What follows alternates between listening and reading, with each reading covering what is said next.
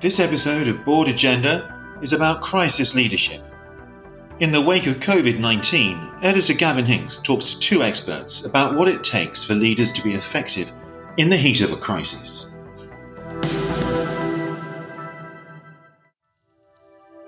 Welcome to the Board Agenda podcast, where leading thinkers on business and management are interviewed about strategic business issues and their impact on boardroom decisions and company performance. For more expert insights on emerging boardroom issues, go to boardagenda.com. Hello, I'm Gavin Hinks, and welcome to the Board Agenda podcast. This episode aims to explore crisis leadership, a pressing issue in boardrooms during the COVID 19 pandemic. Crises can have diverse origins natural disasters, cyber attacks, data breaches, and political upheaval. Handled badly, a crisis can ruin a company's hard earned reputation and threaten its very existence. COVID 19 is an extreme example, but how should boards and leadership teams plan for and best manage crises that confront them? Our guests this episode are Matt Dalton, partner at Mazars and lead on organizational resilience, and Professor Ludo van der Heyden from the INSEAD Corporate Governance Center, who recently produced a paper entitled A Crisis Management Blueprint for COVID 19. Welcome, gentlemen. I'm going to push on with our first question to get us started. Is the COVID 19 crisis really unique, or are there lessons from previous crises that we can use today? Professor van der Heyden. COVID 19 is a, is a sequel to MERS, uh, the Middle Eastern one, and, and then the SARS uh, episode. So the fact that you had uh, these viral transmissions uh, people have talked about it from uh, George Bush to Obama, you know, to Bill Gates, and and so in that sense, it's hard to say that um, you know this is completely new, and that's the danger, which is in a crisis you can't um, improvise too much, and you can't make too many mistakes because credibility is paramount, uh, and people are emotional and so they look for their leaders to give them a guidance. Uh, that was the main point of the paper. There were patterns there. And uh, to conclude on the COVID 19, you know, there was China, uh, then uh, there were other countries, uh, then uh, there was Italy, then there was Switzerland, then there was France, etc. There were lots of things that were happening. And the biggest surprise is everybody uh, talking about being surprised. Now, the first one can be surprised, but not you know the fifth, sixth, uh, seventh country, and certainly America or the leadership in America cannot say you know this is a, a complete surprise, and we have to go at it ad, ad, hoc. The second point, and I'll finish with that uh, in my in my answer, is um, and Matt might comment on that, is that in a crisis uh, basically a board is particularly useful because the CEO has not gone through crises before. And so, uh, crisis experience is one of the, the, the dimensions that you want to look at for board composition. And in most surveys, uh, uh, it shows that boards have more crisis experience than the CEO, and therefore are quite uh, helpful for the CEO, who's who might be a little bit more amateurish, amateurish in the sense of uh, discovering how to go through the crisis. So it's a great uh, opportunity for board and CEO collaboration. Matt, so from that, we take the point that crises are not entirely unprecedented and there are lessons from the past, and CEOs can draw on the board. Yeah, absolutely. Um, so, Gavin, really excited to be here on the podcast. It, it takes me back to 2017. We wrote an article together uh, around crisis management. And actually, those boards and those companies and those organizations that can deal with the crises better are going to set themselves up for the future.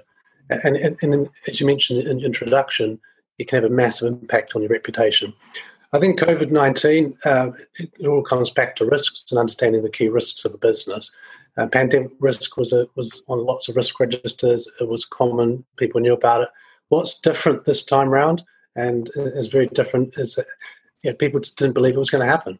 You know, people really didn't thought the likelihood of something happening of this global scale was, was so small to worry about. So I think that's part of the reason why we're in the situation we're at the moment. Uh, Ludo, uh, That's a it's a very good point that Matt makes there. So I, I wonder what is the uh, the essential first step in tackling a crisis? What do you need to do first that creates a foundation for everything that follows? Uh, well, it's it's recognizing uh, the crisis early on. So uh, it's it's it's basically you know some boards, uh, some companies are in crisis, but the board doesn't recognize the crisis. So the first thing is is to be aware that you have a crisis situation. Hmm. So basically recognizing the crisis and crisis is basically urgency. You need to be faster and you need to be quicker and the fire is starting and uh, you need to um, to stop it and contain it. At some point the thing is out of control. And that is because you didn't recognize it early enough um, and um, you then didn't frame it correctly. So I would say recognizing the crisis and then framing the crisis. It's not because there is a crisis in the world that there is a crisis for the company. Mm-hmm. And what is the nature of the crisis for the company? Uh, I think is is the most important. So recognizing the crisis and then framing what is the crisis, and then you go to the next step, which is you know sort of exploring uh, answers and and then you know making decisions and gradually conquering uh, the crisis like uh, firemen you know fight the fire. Matt coming to you um, ludo talks there about recognizing there is a crisis. Is there sometimes a reluctance on corporate leaders to actually concede that they are dealing with a crisis and that they do need to ramp up their activity become more urgent as ludo says Absolutely. I, think in any crisis, the first couple of steps you take are very, very critical. And from some organisations, and you know, without mentioning names, that uh, there have been many crises over the last couple of years to individual companies, and that first step has really had a massive detrimental impact on their reputational value. So that first step is really, really critical. You know, all businesses operating in a constantly changing environment you know, they should be preparing and planning for you know a wide range of different strategic risks that, that may come come against them. I think with COVID nineteen, it's not just one or two risks; it's a combination of lots of things happening. You know, risks really happen, or challenges really haven't happened within isolation. So companies need to really build you know, resilient um, organizational re- resilient framework, and part of that is, is crisis management. And the key word I would probably use would be communication it's communicate, communicate, communicate. So communicate effectively in, internally to your your stakeholders and also externally. And it's really important that's really transparent. We'll come on to that in a in a moment, if I may. But is there a problem with planning inside organisations, Matt? That sometimes they think that crises will come one at a time, and that what we have here is here is a combination of crises. Yeah, I think those organisations which have got a lot stronger, more mature uh, strategic risk management framework in place and deal and start to deal and think through what's their risk appetite and how these things may happen and in what ways they will happen. But it really goes back to it's funny actually. I was speaking to one of my good friends the other day, and he sort of used the term thinking like a four-year-old. You know, so you know, don't, don't follow the traditional risk management process, but actually think what are some of the ifs and the buts of things that could happen in the future, not saying they're going to happen, but really starting to think through some those different scenarios. And it's only when you can start really thinking through these far fetched scenarios in some cases that you can start to think through what plans and what things you would do when those things happen. Because when a crisis does happen, you don't have time to do that planning and thinking. You need to act quickly. Uh, Ludo, as you work through a plan, what's going to be very important is that whether you know whether you're being effective or not. And that raises the question of metrics and the choice of metrics? Yes, um, this I think is probably uh, the most the most important. You know, in, in a fire, you know, you might say how many acres are burning. Uh, in COVID, uh, very important how many new cases are showing up. Uh, so deaths is, is sort of a, a four week lag. And the worst metrics is is when you when you don't actually segment and you have a, a single metric. So uh, it's very important to to you know sort of have the right metrics because that aligns people. You know once you are clear on that metric everybody follows that metric. In, in this case worldometers for example is, is a good is a good website. You know you get all the countries you have comparative data uh, you have data on uh, you know sort of number of tests per million number of deaths per million number of cases per million. So metrics are are actually paramount. Now that's what you need to um, uh, decide on and, and verify that you have the right metrics because the wrong metrics are going to uh, scare people. So, for example, uh, if you just um, talk about debts, for example, in an absolute way, not a relative way, what matters really is relatively to the base population. Uh, it's this notion of probability. So, if you count in absolute numbers, it's going to be much more scary than if you count in, in relative numbers, which is uh, which is actually the more accurate measure. So yes, I, I might I might add something uh, that I want to add to the, previous answer that Matt gave, which is the risk committee of the board. And I think I've I've always been struck over the last few years that there wasn't sufficient um, distinction between the risk committee of the board uh, versus the risk management committee. And I think uh, you know Matt is underlining the the right point, which is um, risk management should be done by the management. But the out of COVID, I think the risk committee of the board will come out much more strongly uh, which which is going to be the thinking of the four-year-old, which is you know what are the basic questions people might be asking that the risk management committee, that the experts are not paying attention to. So I think that's going to be a tool uh, that is going to be uh, much uh, more important, and um, and I think really value added to, of the board, which is thinking about the things that could happen and that we're not prepared for if we're prepared for it, then we just need to execute our prepared answers. But the risk committee of the board is what are we not prepared of? So the risk committee of the board is the is sort of the counterfactual to the risk management committee, and I I'm, i think that's a distinction that is very uh, very useful. Matt, what, what's your experience of um, these risk committees? Uh, are, are they providing that kind of support uh, in the way that Ludo describes it? It's probably a bit of a mixed bag, actually, Gavin. I think uh, some risk committees are, are, very much driven in terms of driving value for the business. So, gone are the days of traditional risk management where you're trying to mitigate risk. Actually, they see risk as a way of making much better decisions and driving shareholder value. So, those organizations and, and, and some very good ones out there that, that align risk management with performance reporting, performance management really drive value. Others still see it as a tick box exercise, uh, something that needs to be done, but doesn't really add value, and it's a standalone process. A dangerous process. Exactly. Yeah, and I would add, if I may, uh, Gavin, which is, you know, should the risk committee be part of the strategy committee? Should it be part of the audit committee? And I think out of COVID, my guess is that we'll have greater clarity that the risk committee is a self standing committee uh, because it is not related to audit. Audit is with what has happened and it's not necessarily related with strategy because it's actually about what could derail the strategy. So um, I think that's I sort of think that's one of the positives for for for the board agenda. Well, that's an interesting point, isn't it, Matt? That COVID is actually clarifying some of these important governance distinctions. Absolutely. So, I mean, governance is, is, a, is a key plank in organisational resilience. So, you need to have the proper governance set up and be really, really clear and it even lends itself to like a crisis. And um, you know, often you see a crisis develop and may only impact one organisation. But the question you'd raise is who do you put in front of the cameras? You know, it's the reputation, the front page of the paper moment, and really thinking through those different scenarios and the right people to put in front of the cameras. Because often the, the person that is put in front of the, the cameras is not necessarily the right person, and they can have a, have a real detrimental impact.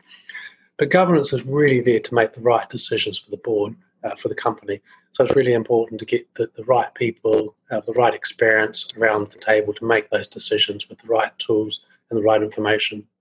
And Gavin, that is that is exactly what you see now, you know, on the TVs, which is yes. who's actually calling the shots.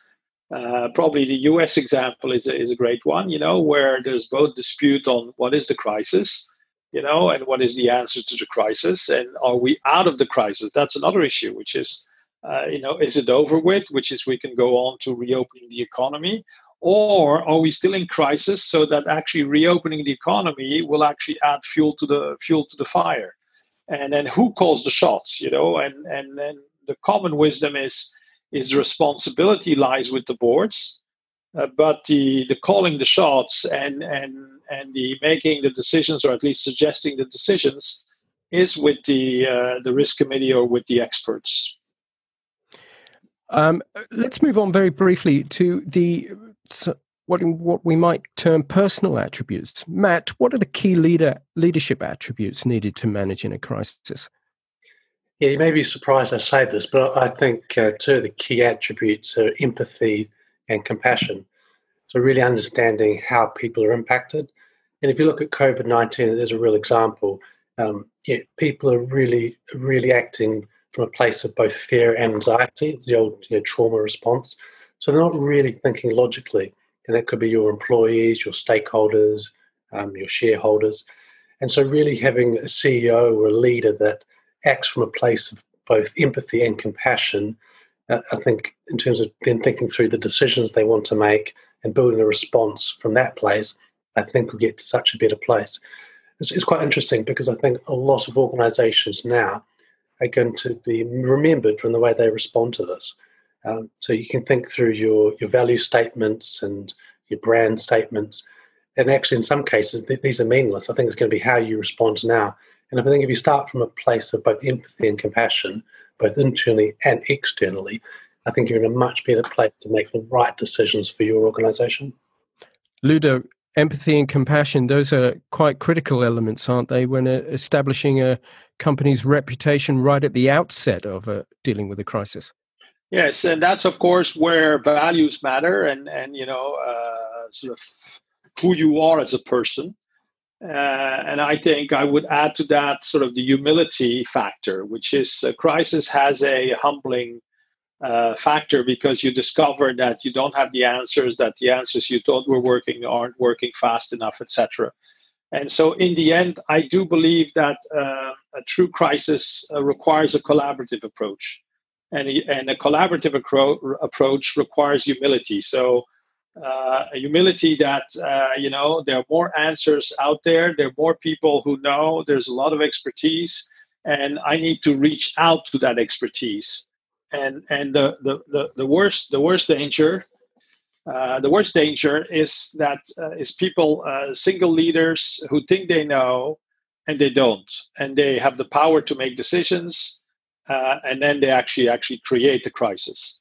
So I would say humility, uh, listening to others, uh, not having an overblown ego, actually being having a service mentality, serving the company, serving others, is I think what you need. Dictators, this is actually relatively shown. Uh, dictators are in trouble. Matt, COVID. Matt, uh, dictators are in trouble. They don't fare well in crises. Absolutely not. I don't think so. I think um, you need to have a, a, strong board around you with, with coming with different things. You don't want group think. You don't want um, one person making all the decisions. I think that's a recipe for disaster. Ludo, coming back to you, um, the uh, getting through a crisis is a, a, long journey and it consumes lots of energy and time. Um, but I, I, wonder whether management teams need to be thinking about their post-crisis period as well. How what are they going to be doing when they come out of the crisis? Yes, uh, I think you know there is the uh, entering the crisis. There is then sort of you know preparing for the crisis to fight the crisis, then fighting the crisis, and then exiting the crisis. So I, I think uh, it's very hard for people to do both, and that's again a, um, a, a task I would say a good task for the risk committee which in a certain way should be ahead of the management that is fighting the crisis. So I would say the people who are actually preparing the exit from the crisis uh, are not necessarily the people who actually are good at fighting the crisis because it's a, it's a different task. So uh, yes, you need to have both, and uh, the linkage is of course that um, it is the scenario of exit that gives people the hope and the, the energy uh, to keep fighting. Uh, and it, it is remarkable that many people who come out of the crisis, you know, are exhausted and are not necessarily the leaders to uh, pick that up. I've always been struck with the way UK dealt with um, uh, with Churchill uh, you know, after after the war, and and most people sort of probably came to the conclusion that first he was he was tired, very tired, exhausted, and uh, he was good at fighting, but he was maybe not the best at taking the country out of the crisis. Matt, uh, a little bit of light at the end of the tunnel is uh, a motivating factor in in dealing with a crisis. Yeah, I, I think um, just building on your previous question as well. You know, you, you, need to have a task force. You need to be, they need to be focused on dealing with the immediate crisis right now, um, but it needs to be both in hand with what's what happens in the future. I was doing a webinar a couple of weeks back, and I had 350 senior executives on there, and 80%, 80% of them said that they've changed their business strategy off the back of COVID 19. So that's that's huge. So that means all the risks and the strategies and things that in, in, the, in the past were redundant, which which is, is really, really interesting. So thinking through the current crisis, you definitely need to have an eye for the future because the future business is going to look very, very different to what it was going into that crisis. So any decision that you do make in that initial period could have a major impact to the to the strategy of the business going forward. So I think you need to really continue to learn. You need to think in both the current and in the future. And, and I'll even even has had even say that we should even look into the doing what we call uh, horizon scanning, looking five and even ten years further what that would look like. And the important thing from any crisis is to make sure that, that we learn from it. So a lot of things I've done with my clients in the past is done scenarios and testing and actually seeing how do people respond when they're under pressure and actually learning from that and making sure that they can be built into the plans the way you respond in the future. Ludo, it sounds as if it's a critical step for management to recognize that a crisis can be transformational. Uh, yes, and it, I would say it typically is because, uh, in a certain way, it's a Darwinian. It's a Darwinian uh, uh reality, which is, uh, you know, crisis trans. If it's a real crisis and not a fake crisis, but if it's a real crisis, it, it affects you and it transforms you. A little bit like um, uh, a, a, forest. You know, you need a good fire to regenerate the forest, and that regeneration, I think, people will start feeling. And it's about life and it's about you know what business means. It's it's my relationship to the to the uh, to the to the business. Why should business cost me so much and things like that. So people already making career decisions it's it's uh, it's uh, remarkable. So transformation is is i think uh, unavoidable uh, because if it, if it's a if it's a real crisis yes Matt, very quickly, just reflecting on the relationship between non executives and managers, mm-hmm. um, h- how should they relate to each other in, in the heat of a crisis? Well, you definitely 100% need managers on board. I think the communication engagement always cascades down from the top and it actually dilutes. So, by not having your direct reports aligned to your response and what you're doing, it's really going to make it difficult to make a big difference. And actually it's really really important that you have lots of the right level of challenge to make better decisions for the future. It was interesting i was listening to keir starmer the other day talking about constructive opposition and i think that is a, is a really good term because you want your managers to help and to challenge in a really constructive way that ultimately the decisions you're going to be making are going to be you know, much better for the organization going forward just to pass it to you ludo how important are non-executives and the role of challenging in the midst of a crisis? Well, I think um, it's a very good question, and I would say uh, first, uh, crisis really uh, is a is a performance score for a board. So if if people know what they're doing, then the company, uh, the board will be more together, and um, the company uh, will go through the crisis better. So I would say uh, this is a point where non-executives can help but as Matt suggested, that that help should be in a constructive way. And uh, the key word is constructive challenge. So we're always really focused on on doing the best we can as an organization. And uh, I think that's where non-executives with the outside eye, with experiences in, in other organizations, also in other boards, it's actually quite useful uh, for non-execs to sit on other boards, which executives don't have so that they have an online uh, benchmark. Uh, very, very useful. And uh, I think a crisis will reveal whether non executives can work together with the executive directors. Uh, but that alignment, uh, we is no. In a certain way, if there is a real sports game, whether it's rugby or soccer, defense has to work with offense. And I often think as as as um, the executives being the offense and then the the board being the defense. But in crisis, it could be the other way around. Um, and uh, it could be that the board really has more experience, and that that one of the reasons the crisis exists is because the executives uh, were not managing the shop carefully enough. And at that point, it's actually the defense taking over, which is the defense is scoring goals or adding value. At that point, the executives have to be willing to to follow. So how you actually uh, play this this uh, what I would almost say is is like a tango. You know, it's it's sort of uh, both of them have to be aligned, and uh, non-alignments. Uh, please watch the U.S. Non-alignment is is fatal, and it's it's very costly. Matt, coming to you for um, our, our, last question now. I was wondering whether you could offer a what would be your top tip for crisis management before we go.